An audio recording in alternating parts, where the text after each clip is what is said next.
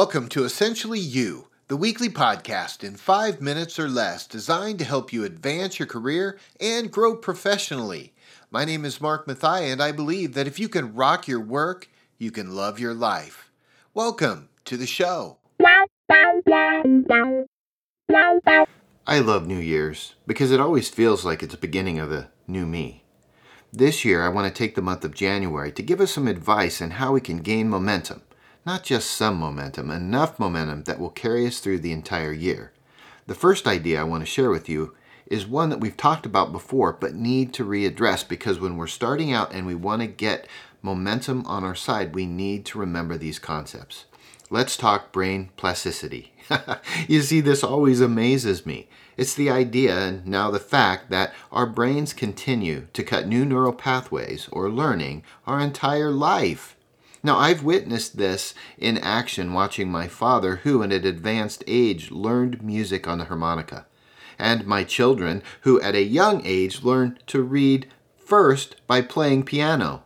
The brain is an exceptional organ, and it makes me wonder why are some with such a powerful ally, why do so many of us get set in our ways and halt the creation of new pathways? Our brains are unlimited potential, well, unless we choose to turn them off. Now, instead of being curious, we become judgmental. Instead of asking what's possible, we replay the same patterns of thought over and over again, accepting that there may not be a better way. The hard truth is this that if we fail to keep intellectually growing by stimulating our thinking, we begin to decline. And for those of us wanting to rock our work every day, we can do better than that. Here are three ways to stimulate our thinking to begin to cut new neural pathways and stay mentally younger longer than ever before. We all have the tool. Shouldn't we maximize it? Here we go. Number one, in order to expand our thinking and expand our potential, let's just change our routines. Now, this doesn't have to be a big deal. Drive a different way to work. Try a different lunch. Pack your lunchbox a different way. Switch up your nightly routine, not to drive yourself crazy, but to continue to stimulate your brain and cut new neural pathways. Do some of the things that you're on automatic differently. Number two, think like a scientist. Embrace new ideas. Really listen, get curious, and then just test them. Are they true or not? So many of us hear something, either accept it's true or accept it's not true. But I say, think like a scientist. Listen, be curious, and then test them. It goes like this I hear you.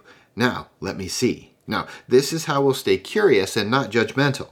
Number three, surround yourself with a diverse group of friends, people who think differently than you.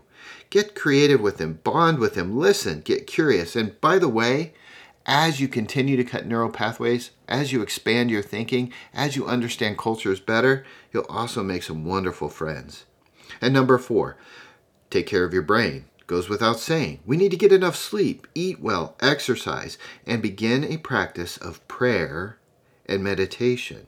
You see, when we stretch our thinking, we expand our potential, and this will help each and every one of us really begin our year with a lot of momentum, which will help us to rock our work, and to love our life.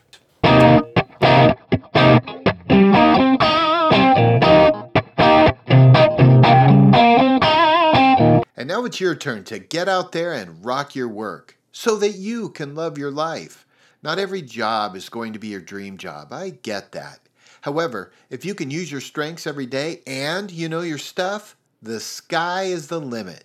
If you've liked what you've learned, will you consider subscribing on iTunes and leaving a review? I'd sure appreciate it. Until next week, I'm cheering for you.